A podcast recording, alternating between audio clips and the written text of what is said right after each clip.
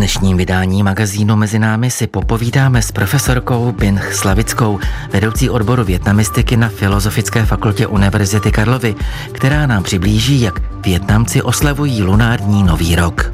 Poslechneme si rozhovor se sarajevským hercem a bývalým vojákem armády Bosny a Hercegoviny Fedem Štukanem. Jehož autobiografický román Blank zažil nečekaný mezinárodní úspěch. Stal se dokonce povinnou četbou na prestižní univerzitě Goldsmiths v Londýně. A pozveme vás na velkou balkánskou oslavu v Praze, bulharský svátek Trifona Zarezana. Příjemný poslech vám přeje Tomáš Pilát. Mezi námi.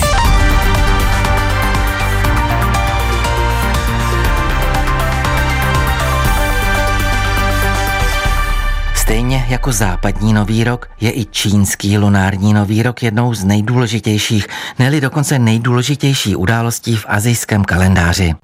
Čínský nový rok, známý také jako svátek jara, byl původně zemědělským svátkem.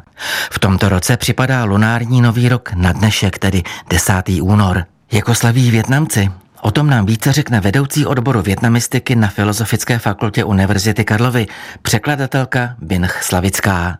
Mluvila s ní Tatiana Čabáková. Paní Slavická, jak si pamatujete na oslavu Nového roku, ještě když jste žila ve Větnamu, když se vrátíte těch 50 let naspátek? Jaké to bylo s vaší rodinou? To bylo pěkný.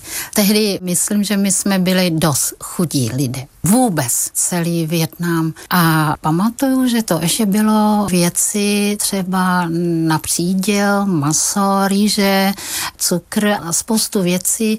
Takže ty dny, ty svátky na Nový rok, my tomu říkáme teď, Mělo to takový kouzlo pro děti, že i když rodina byla chudá, tak dostali oblečení nové, potom na ty dny je hojnost. To je svátek příchodu jara a hojností a to se vařilo hodně. Dobrý jídel a speciálně ten rýžový koláč, co Větnamci dotečka dělají. Ano, Takže... s tím se pojí vlastně jídlo, takže kromě rýžového koláče, jak jsem se dočetla, který se připravuje několik dnů, tak co tam ještě no, je takové spousta, typické? Spousta třeba jídla z vepřového masa, něco podobného jako třeba dělá ty talačenky nebo šunky z ryb, ale co je důležité, je celá rodina se sejde u poslední večeře v roce a potom nový rok a děti dostávají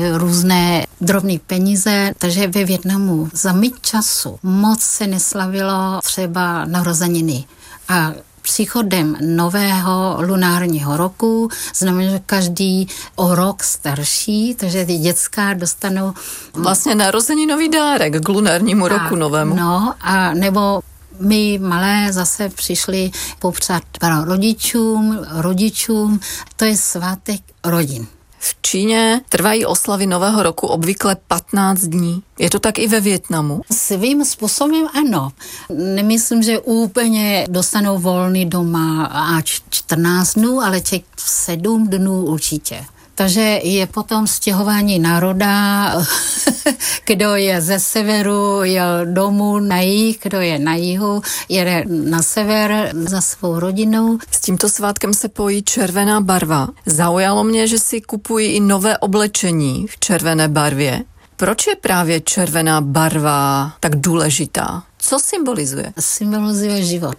Symbolizuje i štěstí a symbolizuje jich to je zajímavé. Třeba na svatbách nevěsty taky mají evropské šaty, ale při svatbě tak nevěsta má na sobě červenou barvu ty šaty. A Větnamci si potrpí na to, že nový rok začínají v nových věcech, právě v červené hmm. barvě.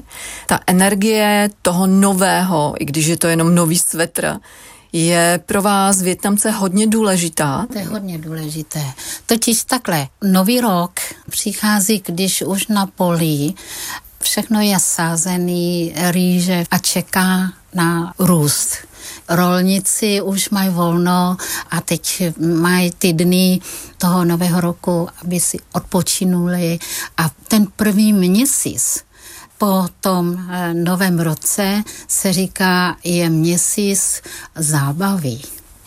protože rýže pořád rostou, ještě není sklízeň a lidi mohli se radovat ze všeho a právě proto pak jsou ty slavnosti. Větnam má strašně moc slavností. Když počítáte po celém Větnamu, tak je to tak skoro tisíc slavností v průběhu roku. Co z těchto oslav jste přenesla do své moravsko-česko-větnamské rodiny tady? Jak slavíte lunární nový rok v Praze? My slavíme lunární rok tím, že ten den určitě se sejdeme celá rodina a spolu prožít nějaké pěkné chvíle, něco dobrého uvařit samozřejmě. Něco typicky větnamského? Něco typicky. Bude ten rýžový koláč? Ne, já to neumím. Přiznám se.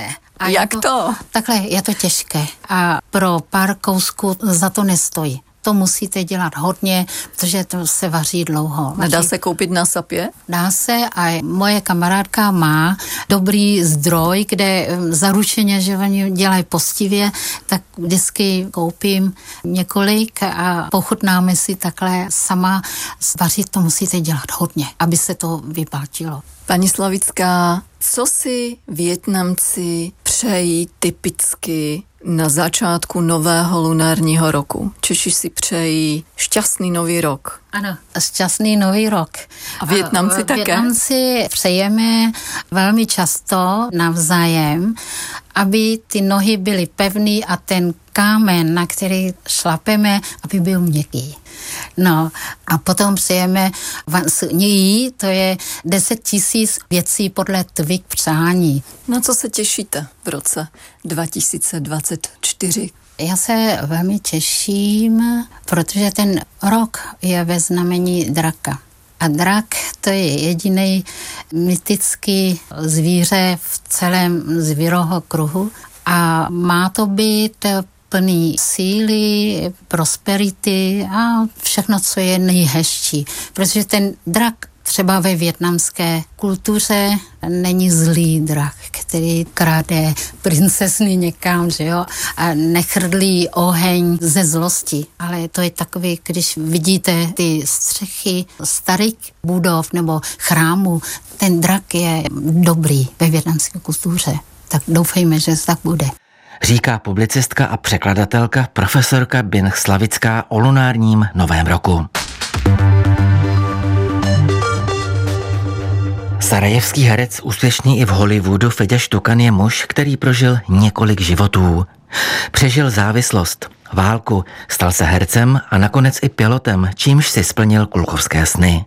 Svůj život popsal v autobiografické knize Blank, ke kterého přemluvili Brad Pitt a Angelina Jolie, se kterými se seznámil během natáčení snímku V zemi krve a medu.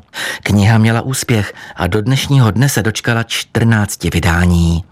Lidia Stevanovič se s Feděou Štukanem nedávno sešla v Praze, kde v prostorách Združení občanů bývalé Jugoslávie Lastavica svou knihu představil.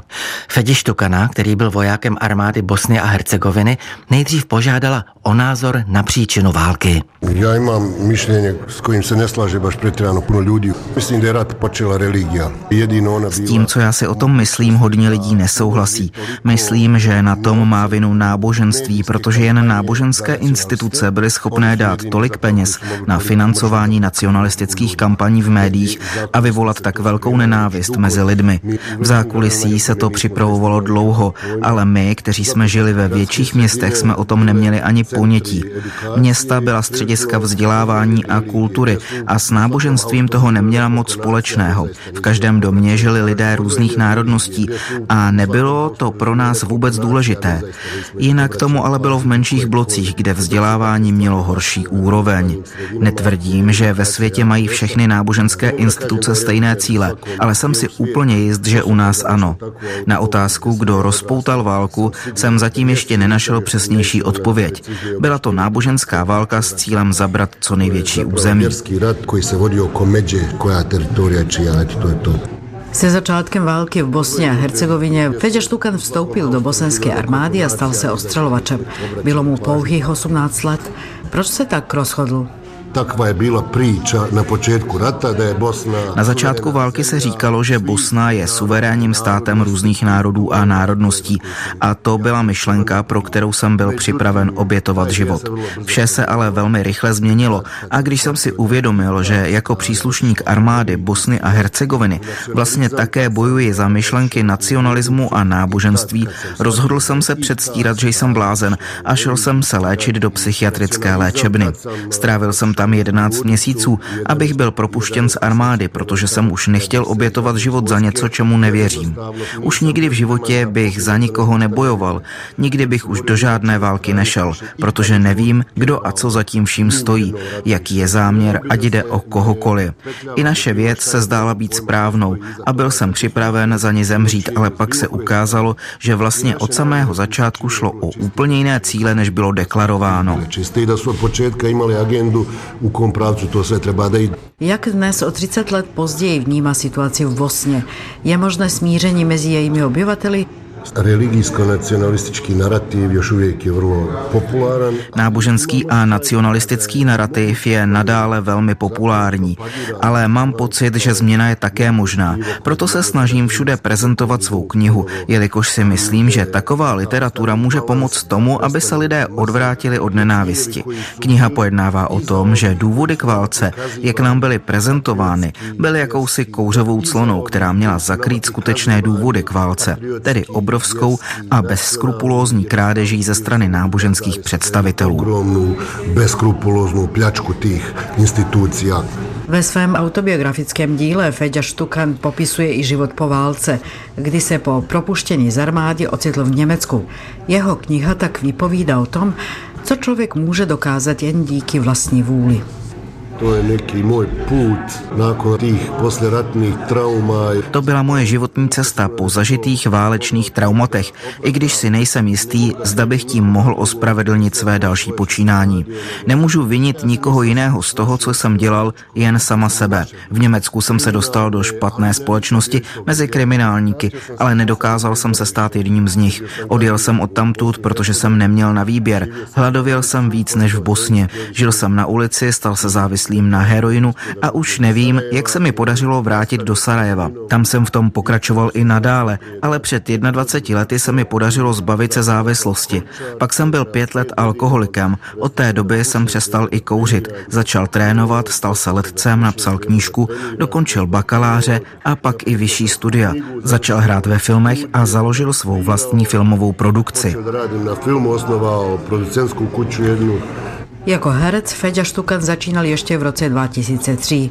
Poté, co se objevil ve snímku Angelina Jolie v Zemi krve a medu, si zahrál i s některými z nejznámějších světových herců.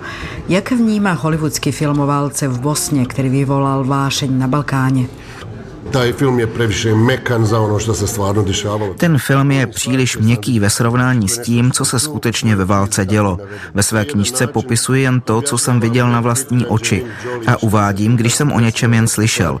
Napsal jsem je částečně, proto abych Angelíně Jolie a Bradu Pittovi vysvětlil to, čemu z pochopitelných důvodů nemohli rozumět, protože tamní poměry neznají. Ale hlavním důvodem pro napsání knihy je moje dcera. Psal jsem to pro ní.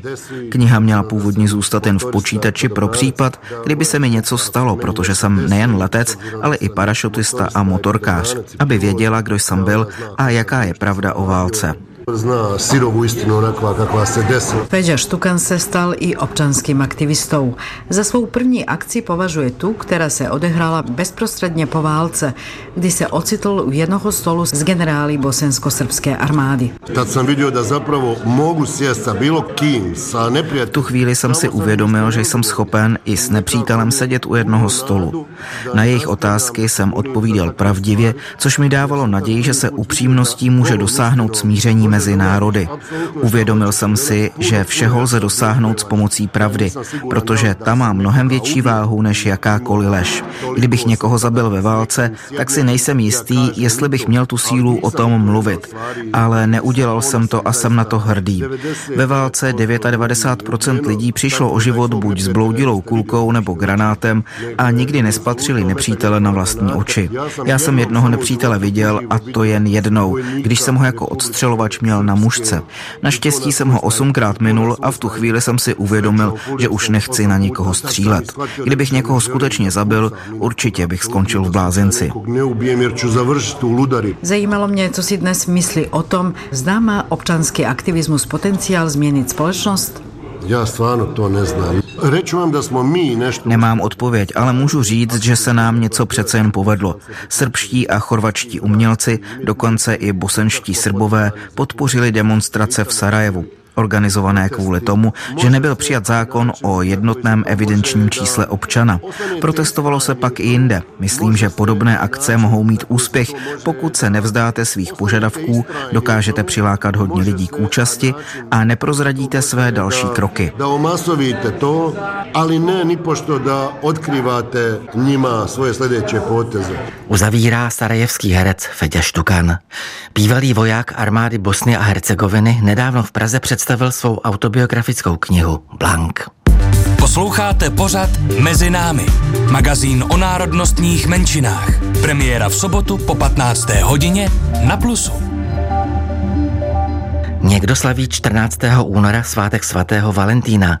Na Balkáně připadá na stejný den veselý svátek svatého Trifona – patrona vinařů. Už po 20. se bude velkolepě slavit i v Praze, kde si získal oblibu nejen balkánských, ale i českých návštěvníků. Pražské oslavy organizuje bulharský spolek Zaedno, ale jak se dozvíte od Jany Šustové, vystoupí na něm nejen dva bulharské taneční soubory, ale i soubor řecký a srbský. Každoročně 14. února slaví Bulhaři svátek svatého Trifona Zarezana, který je jedním z nejstarších bulharských lidových svátků. Vinaři se v ten den sejdou na vinici a rituálně prořežou révu, aby v novém roce dobře rodila.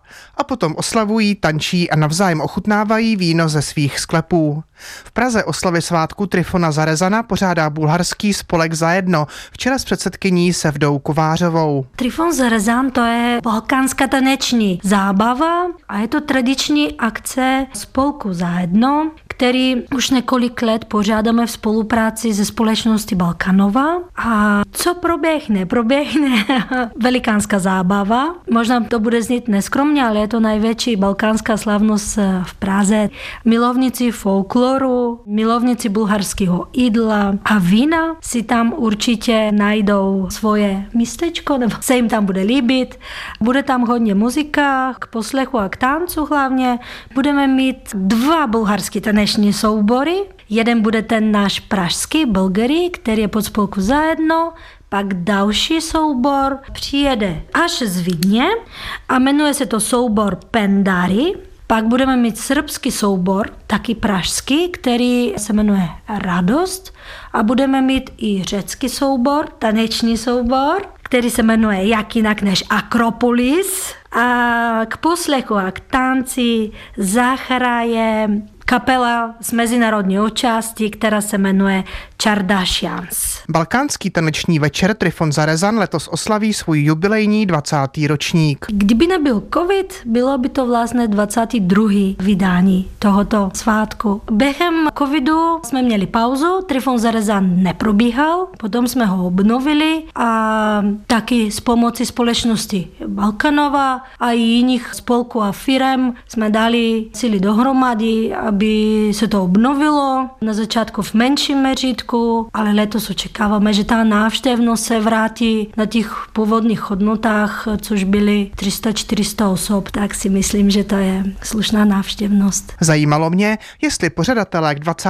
jubileu Trifona Zarezana chystají zvláštní program. Řekla bych, že ani ne. On Trifon sám u sebe je program tak bohatý a nabitý emocema, protože to tanci jsou hodně rychlí, kroje jsou hodně barevní, a víno je hodně silný, takže to určitě stačí, ale takový hřeb, zlatý hřeb večera je výber cara vína, anebo trifona, protože trifon je vlastně bulharský car vína. A v Bulharsku lidová tradice velí, že každý rok se takový car musí zvolit A to mezi mužů. Car Trifon je vlastně ten nejlepší z vinařů. My jsme si to tady trošku přizpůsobili, ten um, obyčej a děláme to na scéně. Zúčastní se toho výběru cara Trifona vybraných mužů, který se hlasí a cítí na to, protože jsou tam nároční úkoly. Nakonec dámská porota a i všichni v sále společně zvolíme cara. Úkoly pro soutěžící jsou zatím tajné, přesto se Vda Kovářová prozrazuje některé z minulých let. Součást toho obyčeje nebo ty tradice vlastně proč zarezán, protože zarezáváme vinné revy. Takže na začátku musí zařezat tu vinnou revu, musí ukázat, že to správně umí udělat.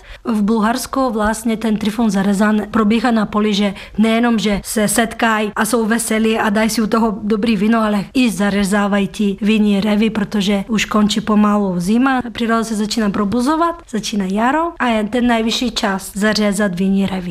Tak tohle je jeden z hlavních úkolů. Ale to zdaleka není všechno. Musí možná zaspívat, zatančit, povědět o sebe něco zajímavého, ukázat, jakou mají mužskou sílu v nějakým fyzickém dvouboji, anebo sami musí přijít s nějakým kreativním vystoupením. A jak volba cara před 20 lety vznikla? Tenkrát jsme byli takový mladí studentky a mnoho lidí, co jsou teď ve spolku, neřeknu, že ani ještě nebyli narozeni, ale byli дитятка.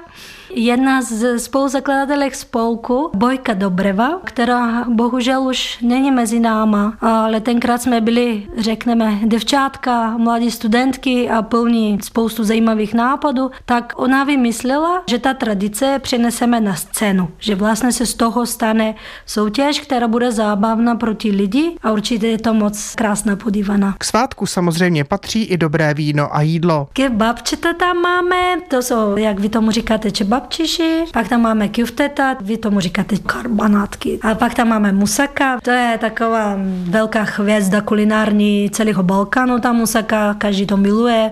Těžko se to dělá, dělá se to několik hodin. Pak tam bude banica, to je takový zapečení, slaní, chleba ze speciálního testa, koláč s balkánským syrem, vevnitř feta syrem. Raz.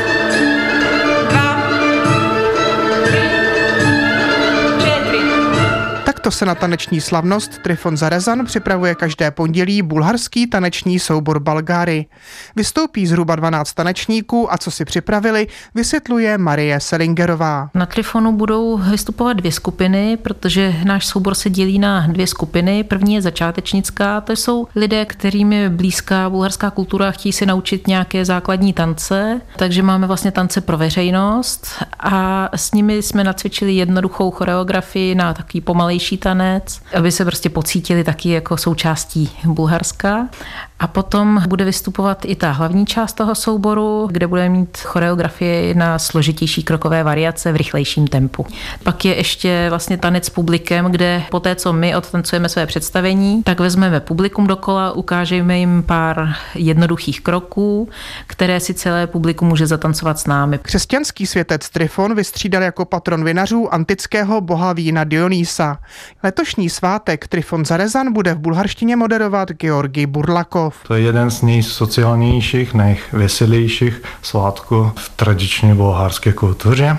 Etnologové to spojují s trackými, jako to má kořeny v tracké kultuře, jako i většinu těch balkánských společenských tanců, taky mají ty kořeny v té tracké civilizace, co byla antická civilizace v době drevného Řecka. Říká Georgi Burlakov, moderátor letošní oslavy bulharského svátku Trifona Zarezana. Ještě připomínám, že letošní 20. ročník slavnosti se uskuteční v pátek 16. února od 19 hodin v kulturním zařízení Domovina v pražských Holešovicích.